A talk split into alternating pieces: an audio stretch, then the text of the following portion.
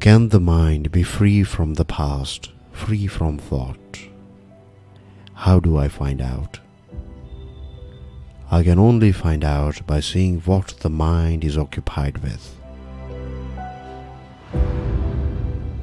If my mind is occupied with the good or occupied with the bad, then it is only concerned with the past. It is not occupied with the past. It is not free of the past.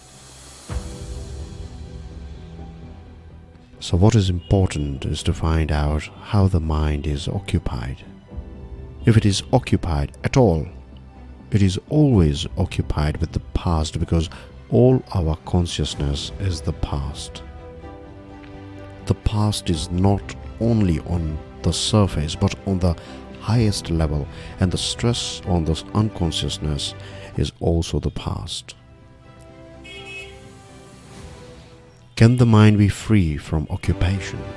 This means, can the mind be completely without being occupied and let memory and the thoughts, good and bad, go by without choosing? The moment the mind is occupied with one thought, good or bad, then it is concerned with the past. If you really listen, then you will see that there is stability that is not of the mind, which is the freedom from the past.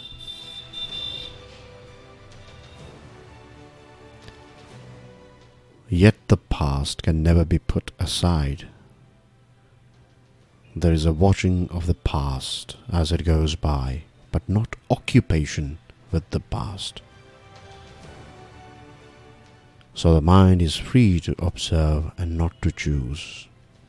Where there is choice in this moment of the river of memory, there is occupation. And the moment the mind is occupied, it is caught in the past. And when the mind is occupied with the past, it is inescapable of seeing something real, true, new, original, uncontaminated.